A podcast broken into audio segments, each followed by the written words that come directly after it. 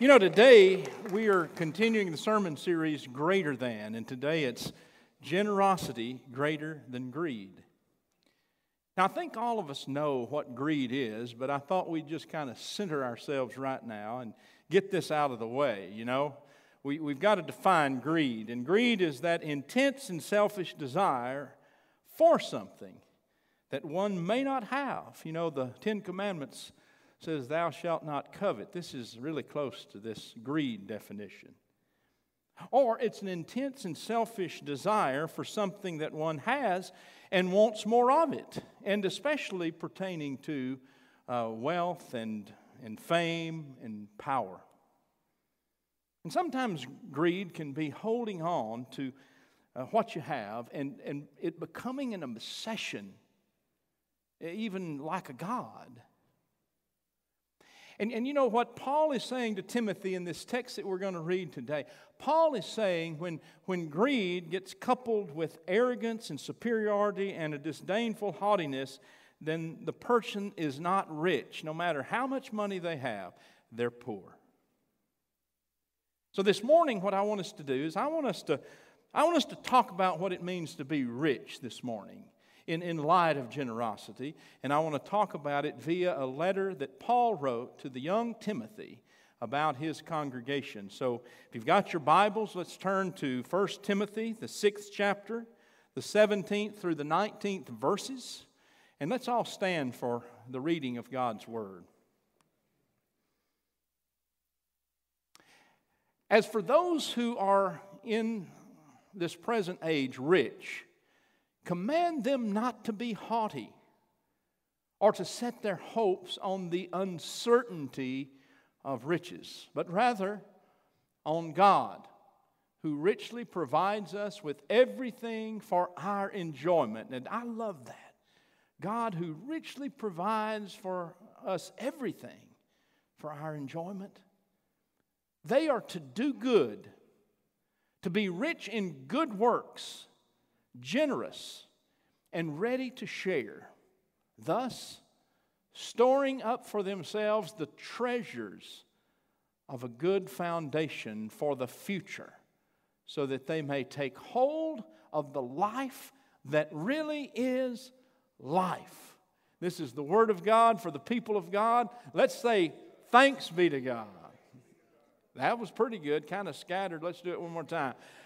Thanks be to God. All right, you may be seated. You passed. You know, the first thing I want to say this morning, and I think this scripture, it, it's, it's, it's, it's the foundation of this scripture. It's what Paul wants everybody to know. But, but what I want us to be reminded about today is that life is a gift. We have been given life. And, and if we have that first fact registering with us, then we know what the foundation for generosity being greater than greed is. It is the acknowledgement of the fact that we have a life that's been given to us. It was not deserved, it was not merited, it just came to us as a free gift of grace to live this life as we would live it in relationship with God and with others. You know, our sin is that we've lost that sense of gratitude about the gift of life.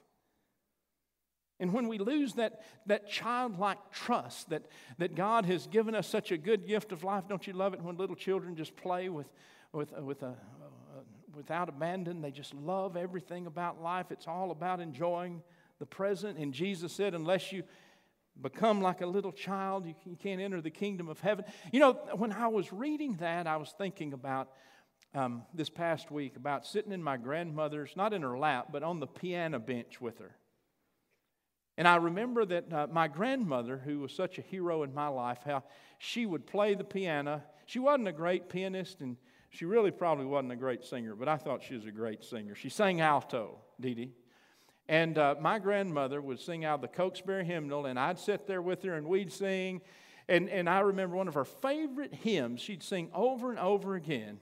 Nearly every, I, I guess she could play it well, I don't know. But she'd play, Count your blessings, name them one by one. Count your blessings, see what God has done. Count your blessings, name them one by one. Count your many blessings, see what God has done. Now, Whatever her intention was, that has stayed with me for 50 plus years. That one of our best responses in life is to know that life is a blessing, and that when God gives us life as a blessing, God doesn't quit. God gives us life, life, life over and over and over again, and gives us things for us to enjoy life. Jesus said, I have come that you will have life, and not just life, but that you'll have life, abundant life. You know, we need to let that sink in. Because I think that we need to know that God desires for us to recognize this gift and to live out life as a good gift from God, live it out to its fullest. And if we get that, then I think we're ready to take that next step that, that Paul is leading Timothy in. And that is that step that undergirds what generosity is all about, and that we need to to, to recognize life being a gift, and our response is to have great gratitude. Now, this past week, I was reflecting on generosity, and I remembered a lunch that I had with a, a member of our church and a good friend of mine. Um, nearly two years ago, we had this lunch. And I remember what set the lunch up. I remember that he had just received a very prestigious award, and I was so happy for him, and I wanted to have lunch with him so that we could just celebrate it, so he could tell me all about it. And, and, and so we made that lunch date. And he had received this award from an outstanding university, and it, he was inducted into that university's Hall of Fame for business achievement, and he was the distinguished alumni of the year of this great school. And so we had a lot that we could celebrate, right? And, and I remember as we sat down and after the small talk, we, we zeroed in on the, uh, the award and all of that. And, and, and he said, You know, Stan, I was just overwhelmed. And I thought to myself, no one would have been surprised that you would have received that award given what you have accomplished. But he said, I was overwhelmed. He said, My daughter introduced me. And there were hundreds of people there. And, and, she, she got up and she started talking about how blessed she was to be our daughter. And she started talking about my wife and me and, and, and all of the things that, that she said we'd done for her. And, and he, he said it was overwhelming. He said, when I got up before the hundreds of people there that were there for the award ceremony, he said, I, I just told them, I said, you know, I really appreciate this award and it's a high honor. But let me tell you, the greatest gift I've had tonight is to hear my daughter introduce me. And he said, when I said that, the whole crowd erupted in applause. And then he started talking about his daughter and his grandchildren and all of and his wife and everything is such a gift. And, and then after that, he, he, he started talking about his upbringing. And you know, this man's wealthy, he'd be rich by any person's standards. He started talking about being raised poor in North Carolina, how his mom and dad could barely make ends meet. So he worked as a child, even to help them make ends meet. And then when he went to college, they tried to send him to college, and he had to work to help them send him to college. And then he started talking about people. He started naming people who had opened doors for him to go to college and opened doors for him to go to, to, to uh, graduate school and opened doors for him to go to law school. And he started talking about this person and that person. He was reading me this list of who's who. I didn't know any of them. But you could just see what was going on in his mind. It was this great gratitude. And then he said, and, and my mother, he said, I couldn't tell you how wonderful my mother is. She, I owe her so much. And he said, I remember her telling me once that, that if we stay close to God in our life, that God will send us angels who will help us make a way. And he said, You know, Pastor, I have experienced that. But the greatest angel in my life was my mother. And, and, and all that she did for me at great sacrifice. You know, I'd had time with him for lunch so we could celebrate him, right? And we didn't even get to celebrating him because he was so busy wanting to celebrate everybody else. And you know, I just I was just taught something there that, that, that this person's living out that that great generosity. This person knows that life is a gift. He knows that many of the things he enjoys in life and the things that he counts as blessings are things that were given to him undeserved, those doors that were opened, and he just couldn't, he just was overwhelmed with needing to say thank you and acknowledge all of these good gifts of life. What a lunch! And then as we were leaving, he said to me, he said, Now, Stan, you take care of yourself. You know, you mean a lot to a lot of people. You take care of yourself. You know, I thought he couldn't even say goodbye without lifting me up. And, and then I thought, what a wonderful way to live. What a wonderful way to live. You know what Paul was telling Timothy? He was telling Timothy that Christians should be rich. Really. Now, I know you're surprised by the preacher standing up here and saying that a Christian should be rich. And, and so let me explain myself. I'm not talking about prosperity gospel. I'm not talking about that Christians should be rich because God smiles on those of us who have enough faith and God uh, um, causes us to benefit by increasing our bank accounts. I'm not talking about that because prosperity gospel has this way of discounting the poor as not being in God's economy. Do you get that? Do you get that? But Paul was talking to Timothy about how we should be rich, how we're called to be rich. Now, I want you to listen to it. As for the rich in this world, charge them not to be haughty, nor to set their hopes on uncertain riches, uncertain riches, but on God who richly furnishes us with everything to enjoy. And then Paul broadens that definition of rich. God brings all of us, uh, sisters and brothers in the faith, into what it means to be rich. And he tells young Timothy, do good, uh, do good and be rich in good deeds, rich in generosity, rich in the way that you give to others and lift each other up with the liberality. Thus, laying up for yourselves a good treasure that is a foundation for your future, so that all of you may hold to life which is life indeed. Did you get that little twist that Paul gave us? Well, he had a word for those who are rich and who have a lot of stuff money, stuff, things, whatever. Tell them not to be haughty. But let me tell you something. Whether we have a lot or whether we don't have a lot, materially, we are called to be rich and then he defines it rich in good deeds, rich in our liberality, in the way we share with others, rich in our generosity, rich in the way that, um, that comes to understanding life as a gift and holding on to life that really is life.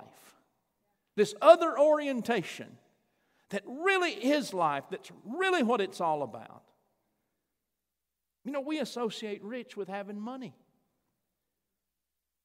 and how we feel about money and how we feel about what we have, the stuff we have. But being rich is about a generosity that is other oriented. People can have all the money in the world and not be rich, but be spiritually bankrupt. You know, a Methodist preacher in Columbus, Ohio, shared with me that he was visiting with one of his most wealthy and influential members. And he had made an appointment. He went up to his office that was on a high rise floor, kind of a penthouse office. This man was very wealthy and very renowned in Columbus.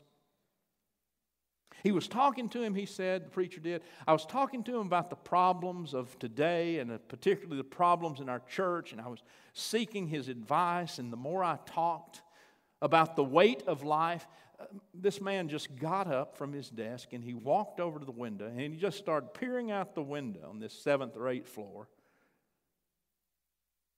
And it was quiet for a long time, it seemed. And, and then he turned to me and he said, You know, Tom, I've kind of got it figured out that God will ask us two questions when we knock on heaven's door. And I, I really mean this, he said. And the first question God is going to ask each and every one of us is this What have you done with all that you have had? He said, You know, that's an easy question. We can all kind of remember what we've done with what we've had. We can, we can get in touch with that. But he said, The second question is going to be tougher. He said, God's going to ask us, and, and who did you do it for? Who did you live for?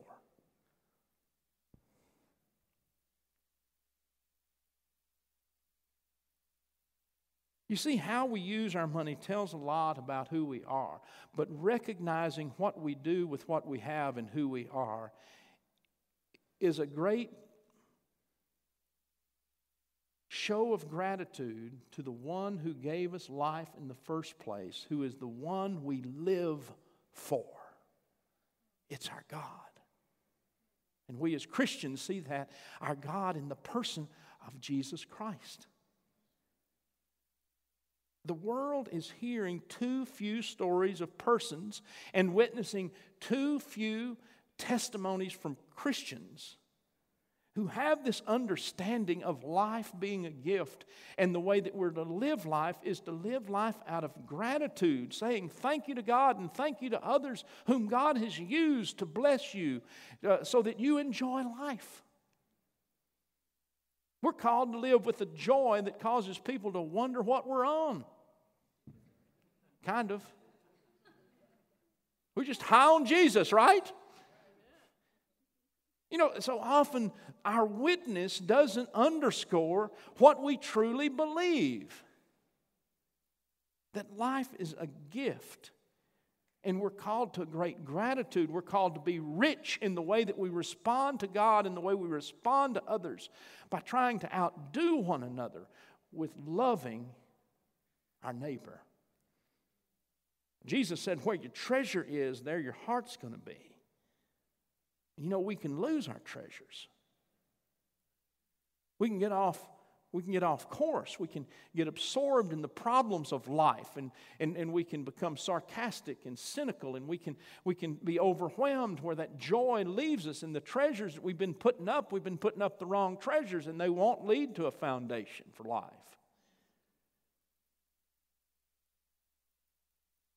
We're called to remember that Christians are, are those who do good deeds and we're good and we're grateful and we're, we're generous, not because that saves us,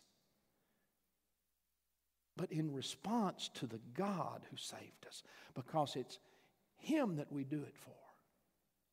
You know, I had somebody tell me something one time that I, it really, he was correcting me really, so it all, you know, it kind of made me mad from the beginning. he was right. He said, It's improper for us to say we serve our neighbor. You don't serve your neighbor, he said. You serve Christ. You serve Christ, and, and, and you serve Christ by responding to your neighbor. You see, that's an understanding about who you're living for that we need to really get. We need to get beyond our hangups with people. They don't look right or smell right or act right or whatever. It's not about them, it's about Christ. it's about what we do because we're doing so for Christ. You know, it's so easy to study stuff these days. I mean, you just Google. You, you know, and, and the world's just absorbed. Our world is just absorbed with politics right now, aren't we? Really. And it's not going to get better for a few weeks. So, for some strange reason, I Googled uh, great Texas politicians, and, and I came across um, the life and started studying for just a little while. This colorful congressman who went to Washington, this crusty old guy from not too far from here named Sam Rayburn. Now, I've heard about Sam Rayburn. He was in the Congress for 50 years as United States representative from Texas, from Fannin County. He was the Speaker of the House of Representatives for 17 years. He was a leader in the House of Representatives, even either the majority speaker or the minority speaker for 21 years. It's still a record. He was LBJ's mentor. And you know, I started reading about his life, and it was just, it was just so powerful, and you know, all the things that he did or had a part in doing, and and and and then I, I started thinking, you know, this guy has to have a faith to do what he's done, and I, I sure hope he's a United Methodist. then I just kept on googling, just waiting for UMC to come up. It said Sam Rayburn was a person of strong faith. He was a primitive Baptist. You know what a primitive Baptist is? You know, we, that's not just your old common Baptist, this is a primitive Baptist. And, and sometimes we call them old line Baptist or, or we call them hard shell Baptist. And that's a proper name for primitive Baptist. I know I've talked to two of them who were raised primitive Baptists today.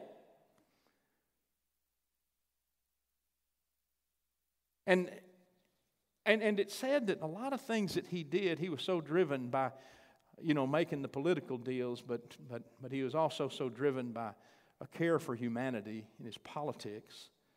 It was all driven by that character that came out of his faith and the people who opened that faith door for him. So we can celebrate being primitive Baptist. And, and then I heard this story or read it about how one day a teenage daughter of a Washington reporter, let that sink in for a while, had died. This reporter's daughter had died. And early the next morning, Sam Rayburn went over to this reporter's house and knocked on the door. He said, I just came to see what I could do to help. And the reporter said, Well, Mr. Speaker, we really don't need any help. Said, We're overwhelmed. We're, we're, we're so sad. We don't know what to do. But said, All of the arrangements have been made. I don't know what on earth I could get you to do. And Sam Rayburn said, Well, have you made your morning coffee? Uh, the man said, Not yet, because it was 6:30 in the morning.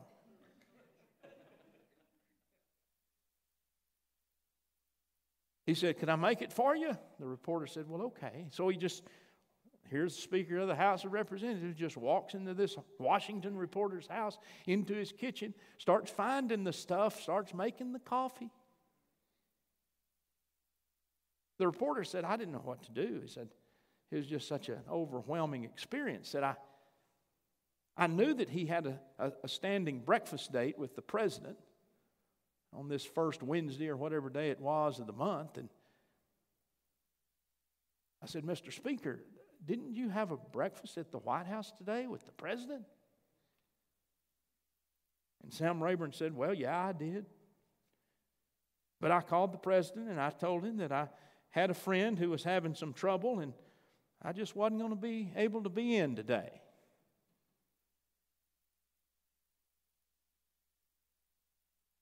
You know, that story really does get in the, to the essence of what I'm talking about. You think that reporter ever, ever, ever forgot that act of kindness when his heart was broken to pieces? You think people will ever stop talking about what Rayburn did? It wasn't about making a cup of coffee, it was about sharing the love of Christ without saying a word about Christ. Do you get it?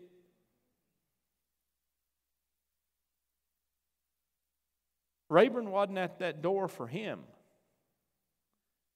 He was at that door for Jesus.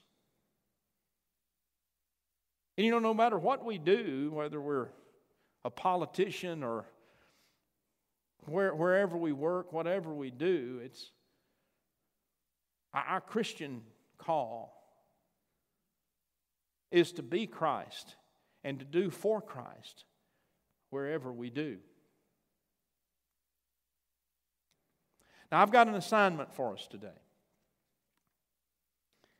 Carrie Lynn is going to come up here in a minute and she's going to talk a little bit about our, our commitment card. This card is like it usually is, except for the fact that this year we're going to ask you to make two years of commitment. We're not going to do this till October the 7th, but we want you to know about this card today. And as always, you can give to your heartburst. And 30% of that heartburst giving goes to make sure the air is on and the bathrooms are clean and all of that. And you can give electronically, and many of you do. And I want to thank you. I want us to pray about this this way. I'm going to be praying for you and making your commitments and praying that this will reflect, in part, your generosity. But here's what I'm going to really be praying for you. You may want to write this down. This is your assignment. I want to hear how you've done when you come back next Sunday. I pray that today, everybody who hears this message today will leave with a commitment to acknowledge your life as a good gift from God and that God wants to send your way that which causes you to enjoy life. And, and I want to pray that God will lead you and lead me to a different person every day, starting with today. And this is a person that you need to say thank you to because they've done something for you. You may have to drop them a letter or make a call. This person may not even be alive anymore, so you may have to thank her or his children or grandchildren. But I'm going to pray that God will bring to your remembrance this week, every day of this week, somebody new that you remember and you thank God for. And then you thank them for what they've done. It could have been something huge, it could have been something so small and yet so significant. And I'm going to pray that you don't stop there but that you will find a way to be generous beyond just thinking about your generosity and your giving your money. I want you to think about how you can give to that cause that God has put on your heart that's an other oriented cause. Or you can remember somebody who is really in need and you can reach out to them because you know God has put their need in your way And you're called to go to that person. Be generous, whatever that means. You know, I pray that God will surprise you every day of this week. And when, the, when God does, you write it down. You write that down. This happened on Monday. This happened on Tuesday.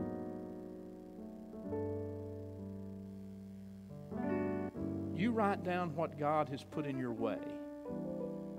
It may be that person. You know how God is. God will bring somebody, and you got to be saying nearly out loud, saying, That's the one. Go do that. You say, Oh, no, I can't do that today. That is so embarrassing. And what's this guy behind me in this car going to do? You know what I'm talking about? I don't want to give that panhandler $5. That'll make me look weak. You know what I'm talking about? I'm not making a case for panhandlers. I'm just saying God does strange things sometimes. And you know when God said, "Yeah, that's the one." Well, I don't believe in that, but I want you I want you to do something you don't believe in cuz I believe in it. That's what God says. You just watch and write it down because I'm going to be praying about it. That God is going to produce so many acts of generosity this week coming out of this church that it's going to just be transformative to you and to maybe someone you don't even know. Now, listen, I'm going to get started today. Dee Dee, I got to leave. Where are you? Carrie Lynn, I got to go. I got to go to Chandler. That's my hometown. My parents are having an open house in their new house, and they've invited everybody in town. So I'm going to probably get caught up today on all the people I need to say thank you to. They're going to all be in one place, or a lot of them will. But I'm going to dedicate this day to saying thank you to a whole lot of people who've made a difference, some of them all my life, but some of them more recently. That's the way I'm starting my week. Why don't you join me? Amen.